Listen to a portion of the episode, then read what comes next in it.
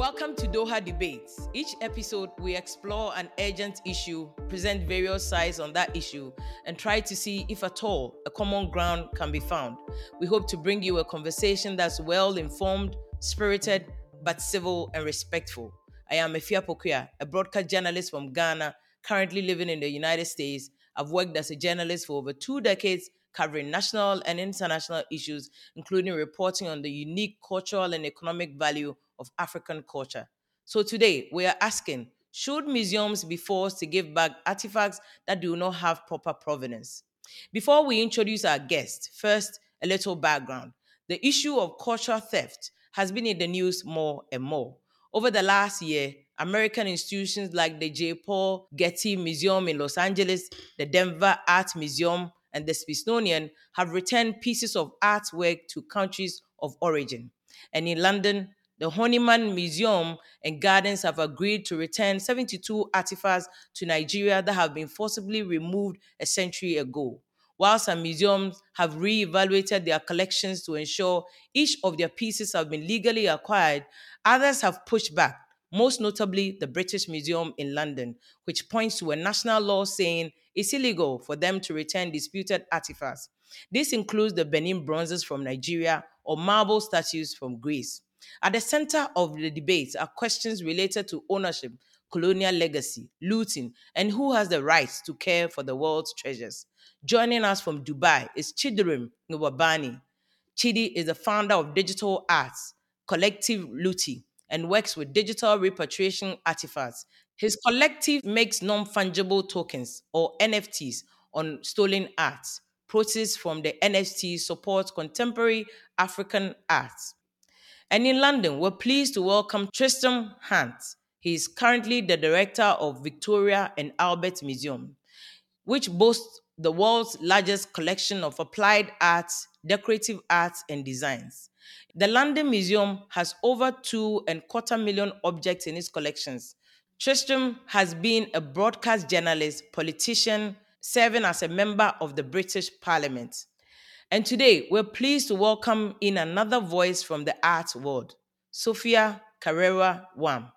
She's a curator, art advisor, and a gallery owner of Dole Wam in London. She has been deeply involved in art education, works with a group called MASK, which stands for Mobile Arts School Kenya. While this debate is not in front of a live studio audience, we have some global listeners who are particularly interested in this topic, and we are going to hear from them a little later as well. Okay, let's get into it. And start off with you. Chidi, uh, could you tell us about the NFTs and what it means for this discussion, the museum, the arts, and the return of them? Okay, so Looty, we work mostly in the digital restoration of artifacts. And we do this in many different ways through NFTs, through augmented reality, and uh, location based uh, AR as well. Like our practice, or one uh, most most recent practice is where we physically go into the museums and we digitally heist back the artwork, right? So it's part of it is like a performance, which we then use to gain awareness on like the different artifacts, but then those are turned into NFTs, right? And the one thing that I want to say about NFTs is that it's the the technology that we're using to provide a new way of looking at these artifacts. The NFT stands for a non-fungible token, and it's that tokenization of the artifact, which brings in an, another way of provenance for this digital artifact. But then it brings in an element where we can now add in extra and install extra things that weren't able, you weren't able to do with the physical, right? So we actually view these digital artifacts as something new and very much separate from their physical right? And now we're using this to, uh, well, with the sale of our, like every digital artifact we sell, we have the Looty Fund, where 25% goes into the fund, which is given back to artists based in Africa. We also have a petition that's going on right now in conjunction with Professor Monica Hanna with the return of the Rosetta Stone, which uh, originally is called the Hajar Rashid. So we recently did a project on that where we used a technology called location based lenses. So we went to the British Museum. We used 3D scanning technology, the same as like our digital heist, and then went back to the town of Rashid, which is in northern Egypt, and digitally put back the Rosetta Stone in its original place, which is in uh, a citadel, which is based in Rashid. So all of these is that we're trying to find new ways of kind of like leapfrogging this whole bureaucratic process of us having to talk about these things and you know debate whether they should come back or not. Like I said before, I I believe that for the most part the damage is done right with a lot of these. So now we need to. It's our job to, especially as we're moving now into the digital age, we don't want the same processes and the same things to be repeated when we go into the digital. Now we need to really own the story of how we're going to be reproducing these. Okay, Tristram, as the director of Victoria and Albert Museum, nobody wants to be accused of displaying stolen goods. First off, tell us the process of defining provenance and how your museum determines whether or not they should keep a certain object. Well, it's wonderful to be with you. This debate around the return of looted or stolen artifacts has been going on in its modern form for a good 60 years. Since the early 1960s, uh, there have been strong arguments around the return of, of looted artifacts, particularly to sub Saharan Africa, where so much of the cultural heritage has been taken.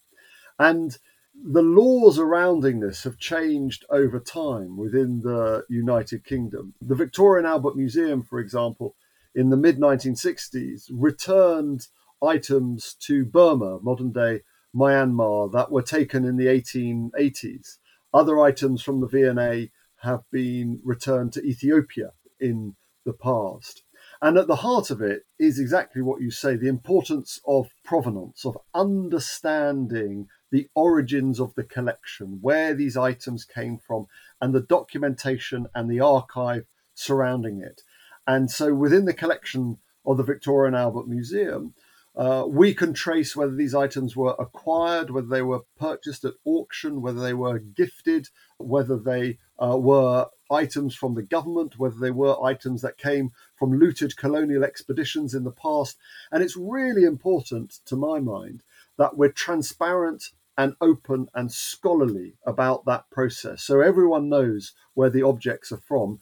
And then we can have the conversation about what should their future be and in the UK there are lots of museums who are involved in conversations around returning artifacts Aberdeen University Jesus College Cambridge the Horniman Museum and the return of the Benin bronzes but the British Museum and ourselves at the Victoria and Albert Museum are legally prevented by an act of parliament from removing anything from the collection. And so it's a political problem that will have to be solved at a political level as to whether, for example, the Elgin marbles could be returned or the Benin bronzes, or in the case uh, of the Victoria and Albert Museum, items which were looted in the past from Ethiopia and Ghana.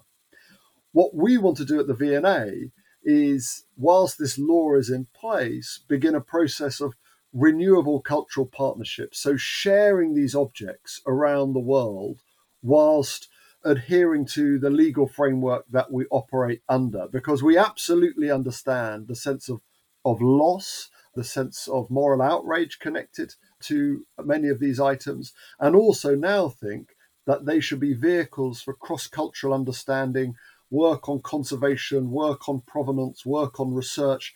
And those are the kind of partnerships we're seeking to build at the moment. Mm-hmm.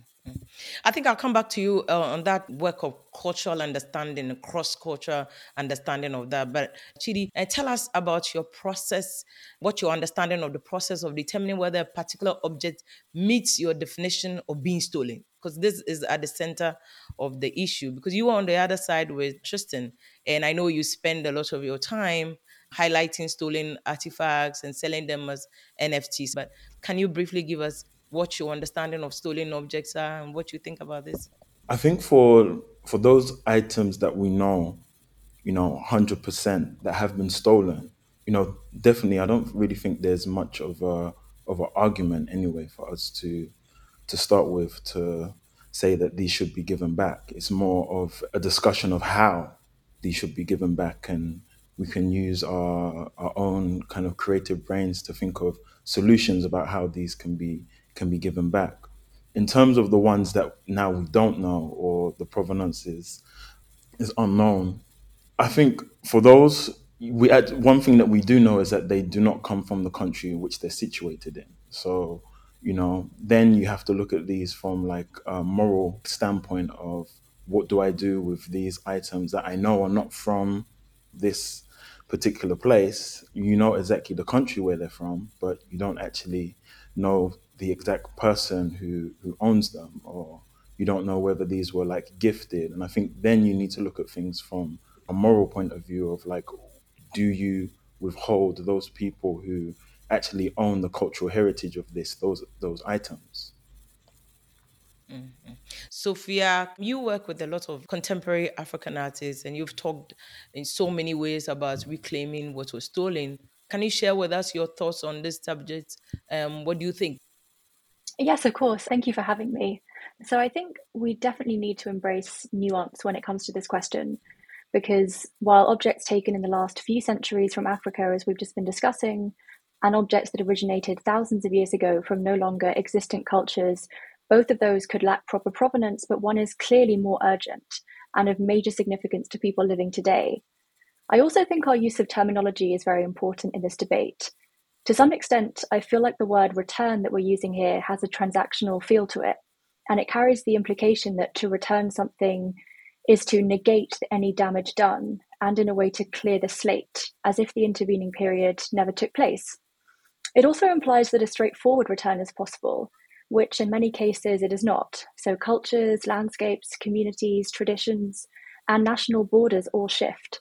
So, I think the question has to be bigger than should we just return things, but as well, how can we support the wider development of cultural infrastructures in a way that redresses imbalances?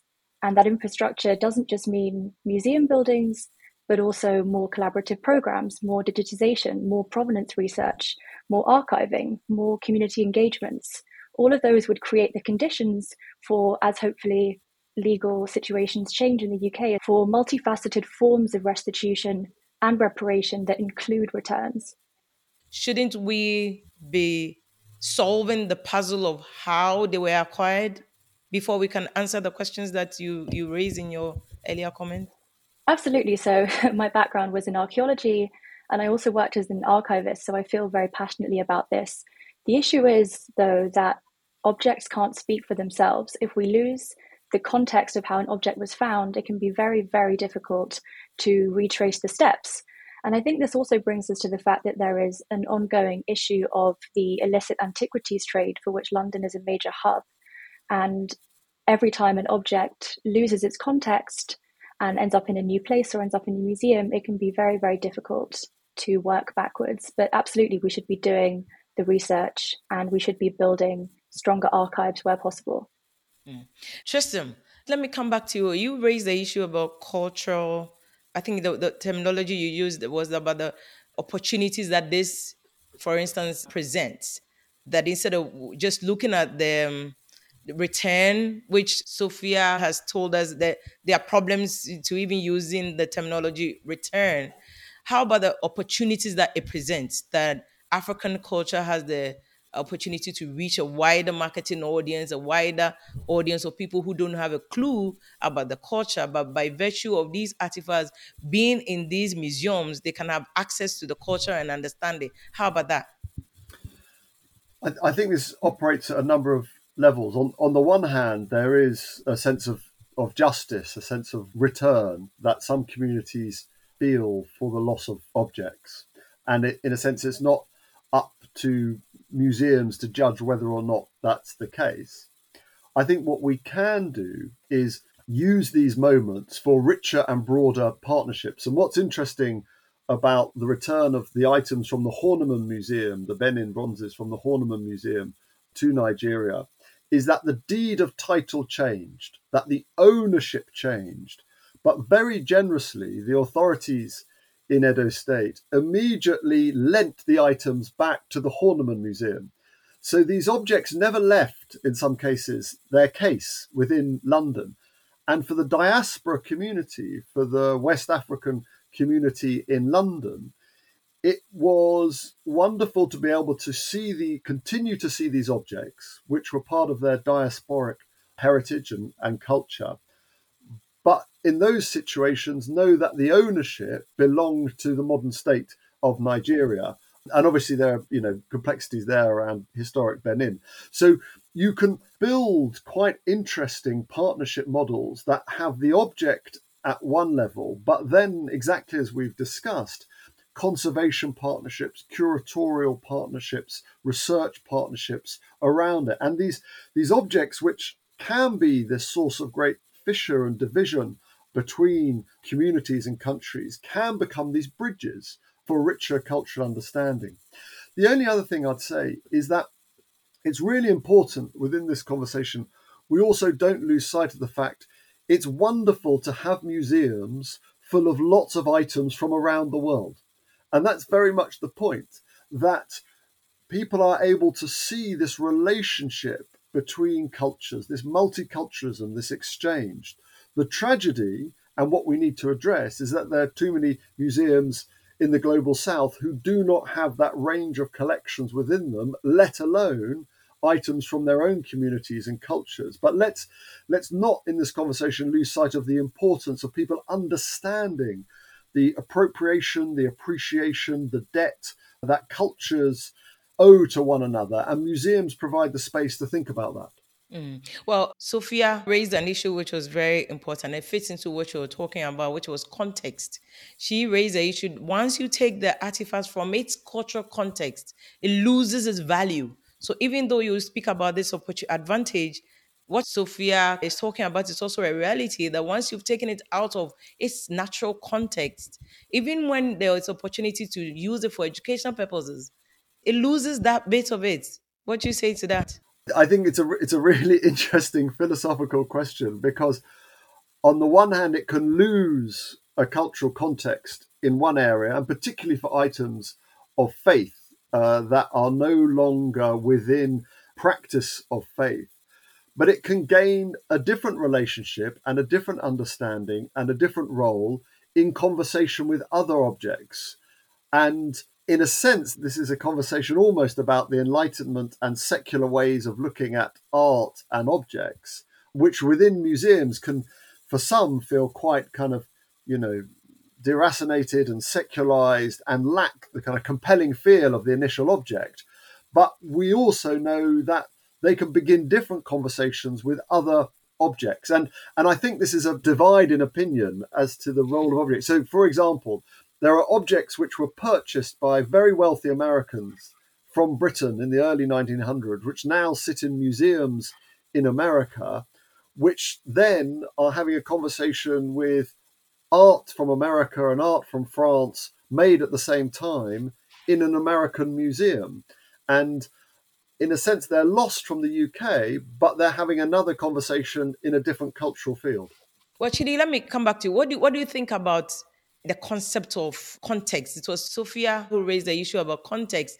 But more importantly, when these items have been stolen from the people, some of them representing the cultural value, the spiritual value of the people, very important art have been stolen from people. Do you think restitution can fix it. Reparation can fix it when it's no longer in the context in which it originally was or is lost is lost that the context. What do you think, Chidi? In short, I think no. I don't think it's possible. I really believe that in the time where these artifacts have spent outside of their home, the damage has been done. You know, let's just be serious about it. It's like it spent so long outside of its home that it's now when they come back or when they're returned, they come back of different meaning. You know, they come back of relics of colonialism. The memories have, you know, kind of been tarnished of where they were originally from. Like some of these artifacts were used for for celebration, were used in different spiritual practices, but they're coming back. And also, mind you, they're coming back to a, a place that's changed a lot from the original home where it was taken, right? They've been housed in this place called a museum, where you think even the concept of the of a museum, if we're talking about specifically Africa now, that is a foreign concept. It's a foreign concept of the museum. So it's like you're taking it from one one place where the power of the context of who gets to tell the story about these artifacts into another place, which is again a museum. Should they even be housed in a in a museum? I don't think so. I don't think that's the solution to take things from one museum to another. There's, I think, for me, being able to work in the in the digital space, it gives me the opportunity to look at this from a different perspective as well. I was in at the Pitt Rivers Museum in Oxford, and I saw a lot of masks, even masks that were from my my home. You know, masks that were from in in Abia State in Nigeria, and I was looking at them, and the way that they were displayed, it was like it looked so foreign to me, and I kind of was confused. It's like, why would you display these items in this way, right?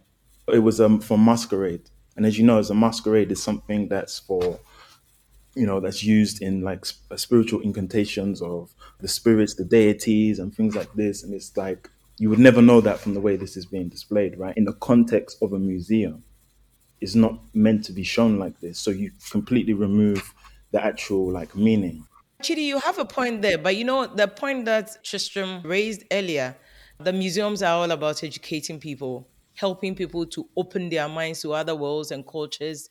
And the artifacts and objects are great ambassadors of blending cultures and understanding different cultures. So he spoke about education, using that as a means of educating people from the other side of the world that this is the culture of this other side. So I appreciate the point you raised about some of the object being displayed wrongly and failing to achieve the object of actually educating people about the culture of where the art is coming from.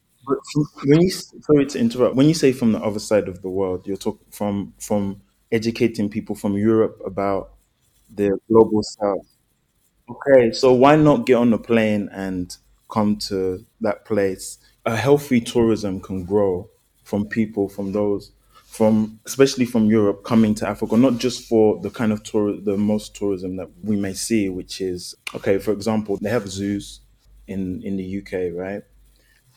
But for someone who really wants to see those animals, they'll go on a safari. And I know that in, like, my parents live in South Africa.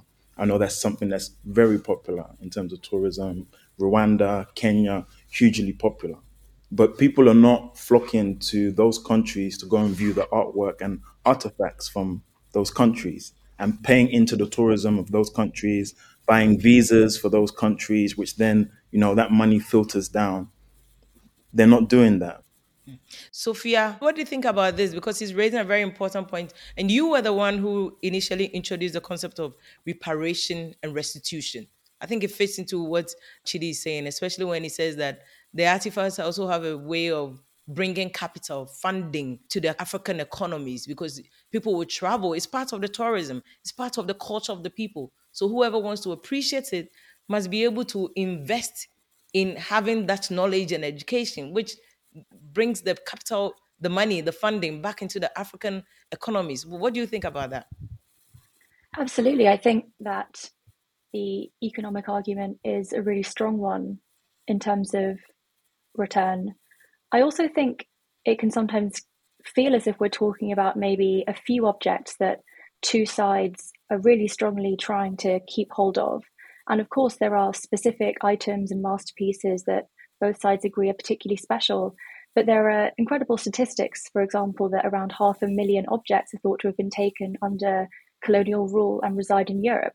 So we should also be thinking about what percentage of those are on display and is there not more than enough to, without doing something so radical as emptying Europe of artifacts that I agree with Tristram can and yourself that can they can be great ambassadors, they can be great cultural learning opportunities and I agree with the, both other speakers that objects are changed and modified by their ongoing life, and the fact that they've been part of museum collections cannot be eradicated from them now.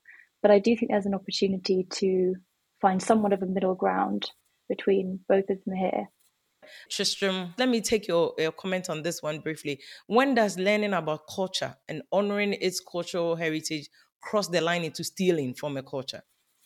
I think going back to Chidi's original thoughts, we when you do the provenance research, when you do the, the kind of detailed historical investigation to where the items come from, you can find how they entered the museum and, and in what form. And as Chidi originally said, that might well have been the kind of rules of war of the time and, and the ethos of the time. And now we take a different approach. And obviously, we've had international legislation surrounding the excavation of artifacts, as Sofia said, since 19, the early 1970s.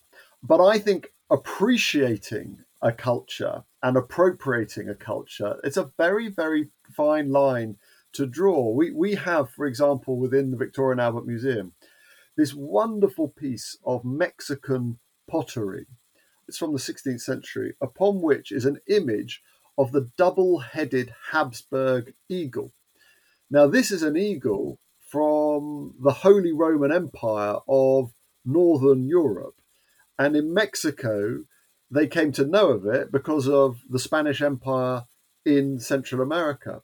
And yet, what the Mexican craftspeople are doing is taking that European symbol and, in a sense, indigenizing it within Mexican craft traditions.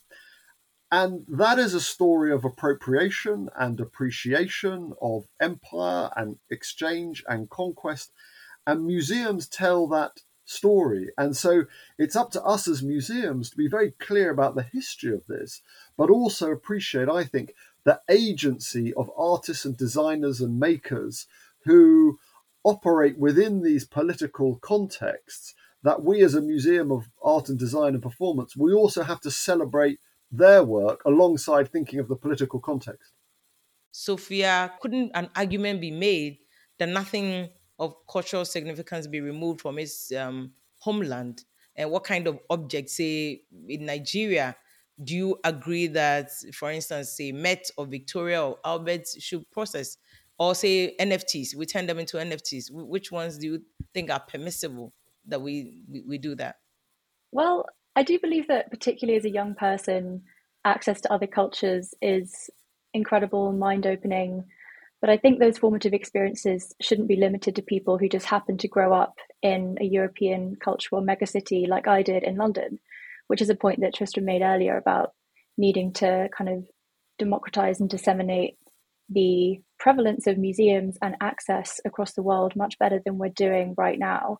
I think ideally, everyone would have the opportunity to view objects from other cultures that were well contextualized and that brought new conversations through their juxtaposition. That's not the reality that we're in today, but it is something that we could w- work towards. And I do think that restitution, particularly when we're talking about colonization is is important. But I think, like I said at the beginning, that we need to have much more nuance in this conversation around which time periods we're talking about. What was the context of removal? What is the state of the existing collections and provenance research about it? Are there multiple stakeholders who are claiming this item? There's so many questions that go into each case that need to be considered. It's also a huge amount of work and is being done on a case by case basis by thousands of museums. So inevitably, it's going to be a bit of a mess, and it doesn't correlate that well or that easily to abstract conversations about the topic.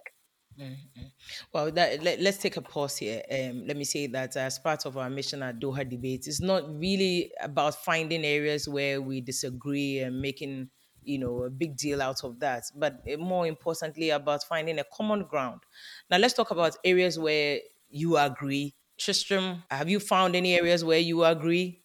I mean, I'm I'm very excited by Chidi's work on NFTs. I think the democratization of this heritage through digital forms is is really exciting, and I think the energy that comes from that is really really interesting. And we're all we're all wrestling within in the museums between you know the way in which particularly digital natives who are kind of approaching the collections and understanding the collections, and then we also feel that as a museum born of the colonial and imperial past, it's really important that people around the world, through our, our web presence, can access our collections and, and see something of, of what's in our museum. And, you know, the more innovative and exciting that is, the better.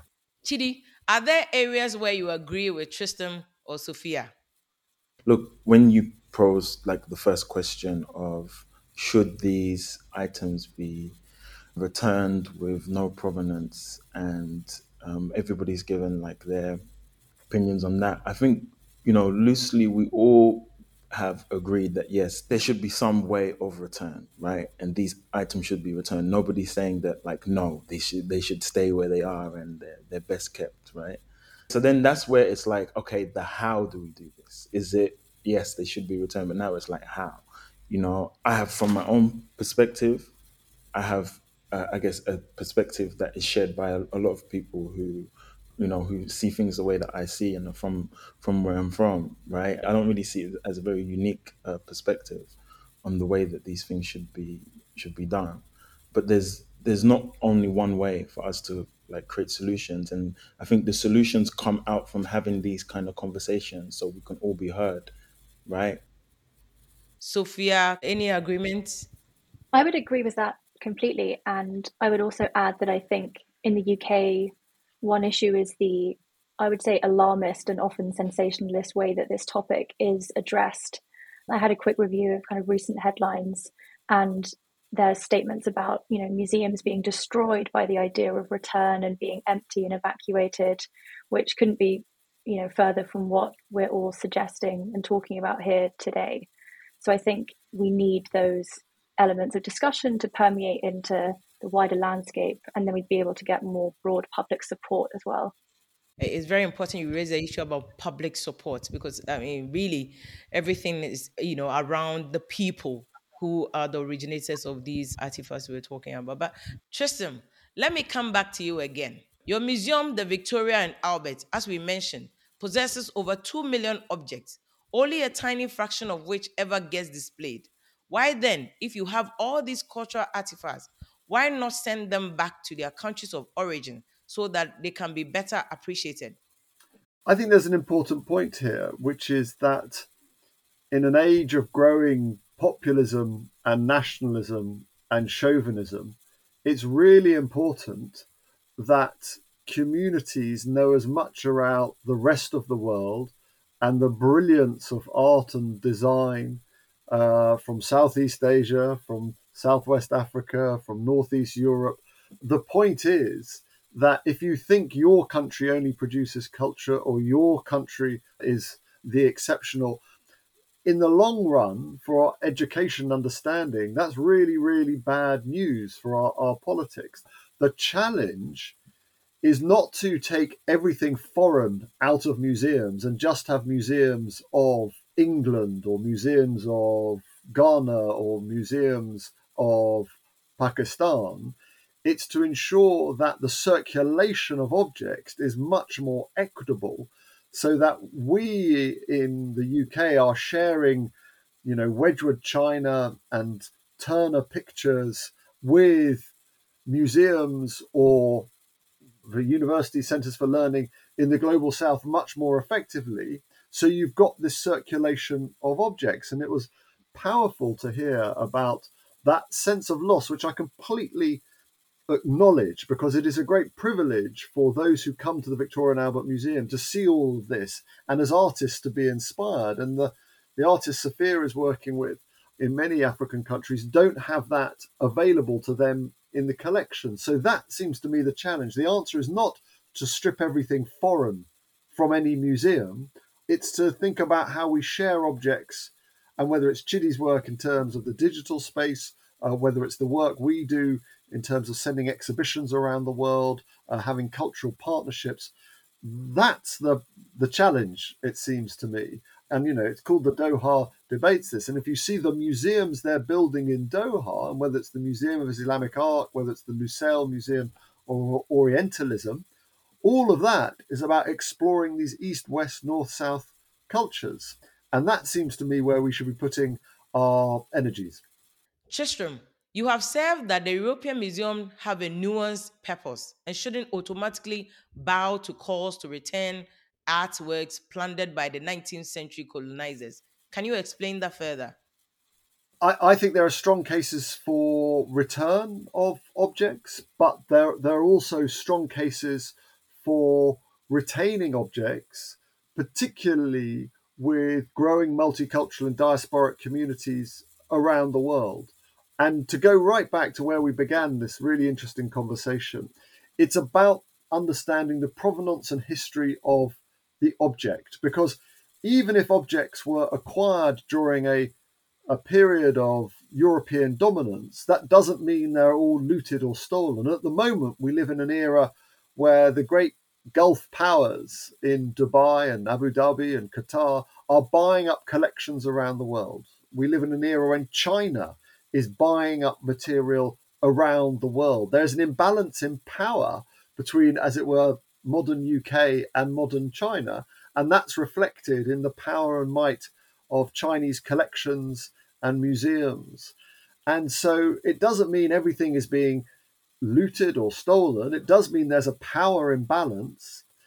So all I'd say is that period of, of European dominance in the 19th century, where there are collections connected to it, let's be clear and transparent about the history of that, and then be, you know, really collegiate and generous and scholarly about how we, we share these collections and in some cases return these collections in the future. Okay, as part of our debate, we also have our global listeners who have been observing the back and forth, and we want to bring them in into the conversation. Both were chosen because they care deeply about art and art education and how it's being portrayed globally. First, I'd like to welcome Mutinta Masuwe. She's been listening in on this conversation from Zambia. Please ask your question of the panel. Greetings, my name is Mutinta Masowe. I'm from Zambia. I'm the founder of an initiative called the MCover Solution, and I am an educator. I come from a place called uh, Kabwe Central Province, which is a central uh, town within Zambia. It was formerly known as Broken Hill, where we have uh, the first uh, traces of man to be located. His fossils were located in Central Province Kabwe. So the question that earlier was, um, of course, the, the answer that was talked about regarding uh, the question that was asked over why should we have our artifacts being displayed in a foreign museum instead of them being displayed in our own museum within, uh, of course, Africa. I find it not to make sense because the Broken Hill skull was taken away from Zambia and it is in Europe right now as an educator and also growing up as a child, we only read about it in books. And then the speaker mentioned about it to say that it is a source of education. How can it be the source of education to people who are not closer to it? We can't even have access to it.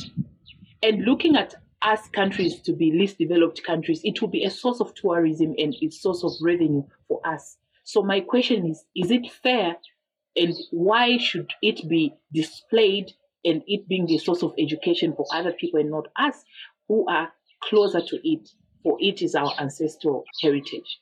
Thank you.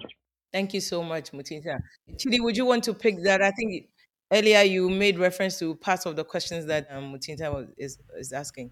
Yeah i think this really uh, is, is something that concerns power who has the power to to write your story, to educate you on your own story? Who has the, who has that power, right? And if it's something that's really that's really like prevalent on my mind because with what we're doing with the digital, we see this as a way of like taking back power, taking back control, you know, because in the digital realm, we still don't have some of the the old hang-ups from colonialism that we do have in the physical. So I think we really need to change this notion of who has the power to tell the story because even when like for example the artifacts maybe they get sent they get returned back still you know the people that are educating us back on our own artifacts they're the ones that hold the power the ones that are telling the story right mm.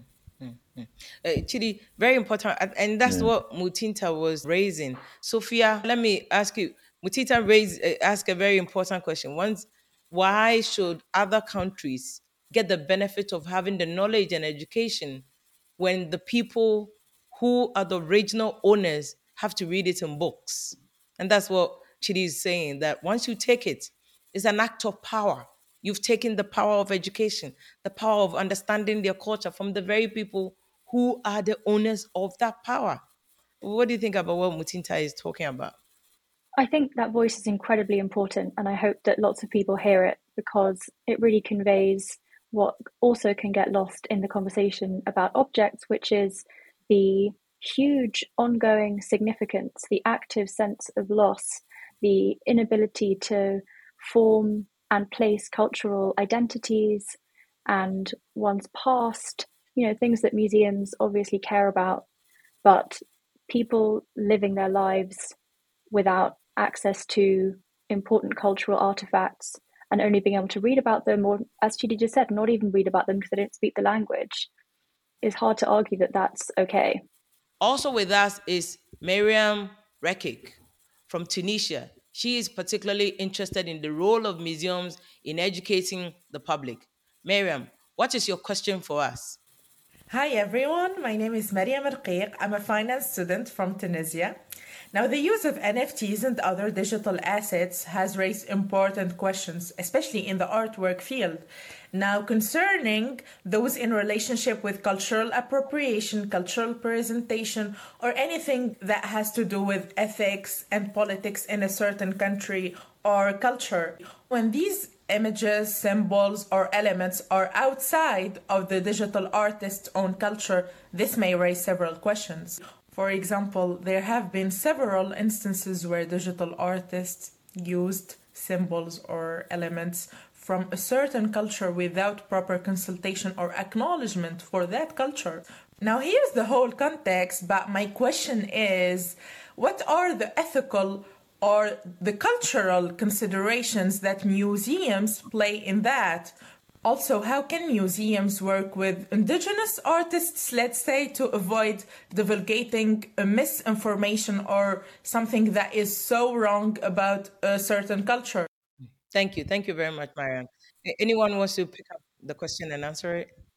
I mean, from the museum's perspective, our our role, in a sense, is to provide sources of inspiration for artists. Our our, our role with our you know, we have 65,000 objects on display within the museum at any one time. And really, we, we think our job is to be available for artists and designers and NFT innovators and entrepreneurs to use this collection to be inspired to create their own work. And in a sense, it's not for us to limit what symbols and images artists feel they should use. And I think it, it is really interesting in, in today's conversations that people are much more nervous about feeling they have appropriated a culture or misused a symbol from one context to another.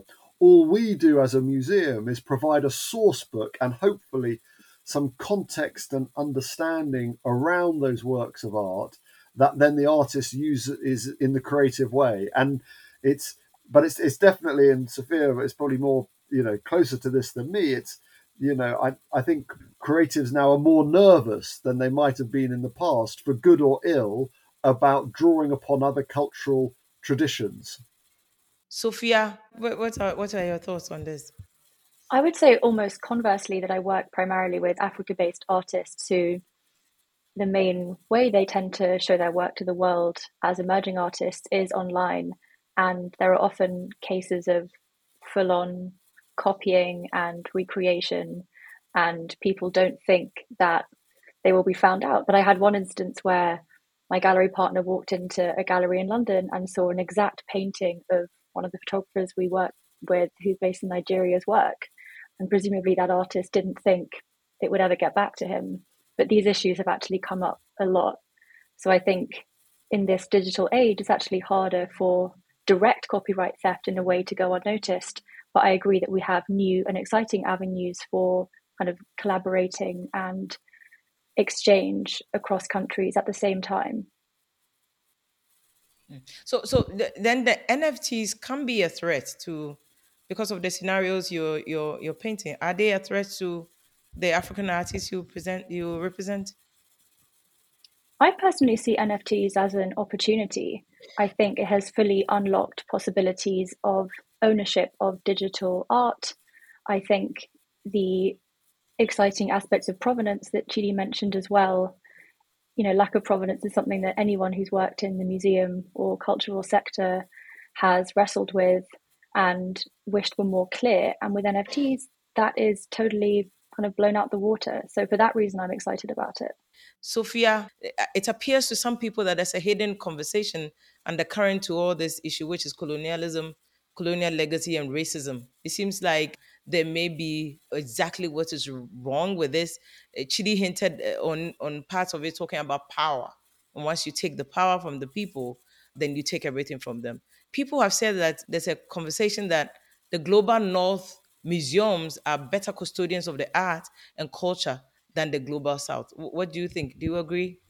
I mean, I think that was the argument used in the 1960s when there was the last big push for restitution of objects to Africa alongside independence movements. I think that there's a huge push towards building more museums in Africa. And I think, as Tristram even mentioned earlier, we're not in the position when we're talking about stolen objects, I don't think, to be making a judgment call on whether cultures are able to look after their own objects within reason. So, Chidi, let me take your thoughts on that. You know, you raised an issue about some of these artifacts even losing the history where they came from. They came from cities and towns, you know, for instance, Ashanti Kingdom, and part of that kingdom has lost that history, the venue, the the locations, you know, ruined by war and other things. Do you think that the actual hidden objective or conversation is colonial legacy and racism? You know, from my point of view, the the structures of the museum, I believe, are not the structures where these artifacts should be should be kept because from their original form, they were not kept in museums. They, you know, the museum was not the place where, where they were housed, where they lived, and you know, a lot of these artifacts were were in the possession of of peoples for hundreds of years. You know, happily there for hundreds of years before they were taken. So, what was happening then? We need to think about perspectives when we're looking at these and having these conversations. We have one perspective which is I guess is more of like the Western perspective on this of that, you know, we take our artwork, we take our history and we put those in museums. But there's another perspective on this about what should happen to artifacts and where we should house them, right? And what should be done with those. I recently saw in my research, you know, someone who's looking at ways of creating like somewhat of like a mobile museum and using structures that you see that are very familiar to people who live in Ghana, taking some of these like the kind of uh, local shops that you see and using them as like places for like artifacts to like modernize the way that we look at history taking the same like concept but bringing it into the modern day and something that's more relatable. Because i don't what i don't think is relatable is this you know the cold glass glass boxes with white walls and you go in there even when you land into a museum it's uh you know your your whole like the way that you the way that you form and everything changes in that whole structure. This is not the structure where the uh, i mean for the most part a lot of a lot of these should not be housed in museums. And we need to start thinking about new ways and creating different options that reference their original form. Chidi, I don't want to cut you, but Tristram uh, raised this issue about balance. That it's not just about just you know taking everything away from the global south museums and take what do you think about that balance is that a good option I, I, agree as well. I think there's there definitely needs to be a balance. It's not about every, it's not about just taking every it's not about taking everything and then just send, sending it back. But it's also interesting that we we start this conversation of balance with the majority of artworks being in Europe already. It's like why can we not have this conversation about balance with the majority of them being in Asia, Africa, South America? Tristram, can you offer your final thoughts? I think that point about balance is so well made. And I think what we need to do from a museum perspective is to make sure we're we're working with artists and you know digital innovators, but the curators, the conservatives, the archivists around the world to build up those partnerships over the long term. And I think for museums like ourselves with collections born of, of the last 150, 160 years through colonial and imperial histories, um, it's absolutely right that we're on the front foot uh, on this, not dictating the terms of the conversation, but being proactive around researching our collections and thinking about how we share them more widely. Sofia, what are your final thoughts? I think it's incredibly positive that we're wrapping up this discussion with this idea of balance and one in which we have on we have comments about not bringing everything back but also bringing some things back on both sides and i think that will lead to a place where more mm. people have access to their own cultures but also continue to and for some for the first time have access to other cultures which i think requires more international museum collaboration and also Chidi's ideas around non traditional museum structures, which will reach millions of people who would never enter a museum in its traditional Western sense. Chidi, any final thoughts from you as well? Yeah, no, I, I definitely agree with that. And it's um, the balance has to come.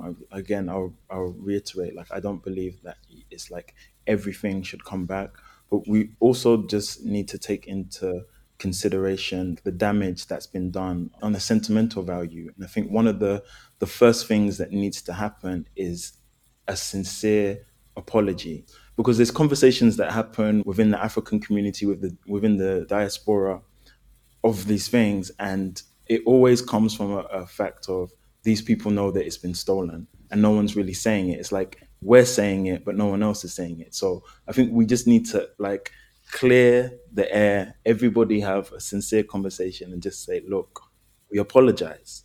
And then, you know, once we accept that apology, then we can move forward on, okay, this is how we are going to share these artifacts, knowing the truth about them, right? My thanks to all our guests today Chidirum Nwaubani, Tristram Hunt, Sofia Carreira-Wham. Thanks to all our listeners. Mutinta Masowe from Zambia, Mariam Rekik in Tunisia. Thanks for listening to Doha Debates. I've been your host, Ifya Pokia. Doha Debates is a production of Qatar Foundation. Our podcast is produced by FP Studios and Doha Debates. Our producers include Daniel Dazi, Rosie Julin, Claudia Tetti, and Katrin Dermandy. FP Studios Managing Director is Rob Sachs. Our executive producers are Japhet Weeks, Amjad Atallah, and Jigar Mehta. To learn more about Doha Debates, please head to dohadebates.com where you can find out more about our other podcasts, short films, upcoming events, and more. If you like our podcast, follow and share your reviews. Thanks for listening.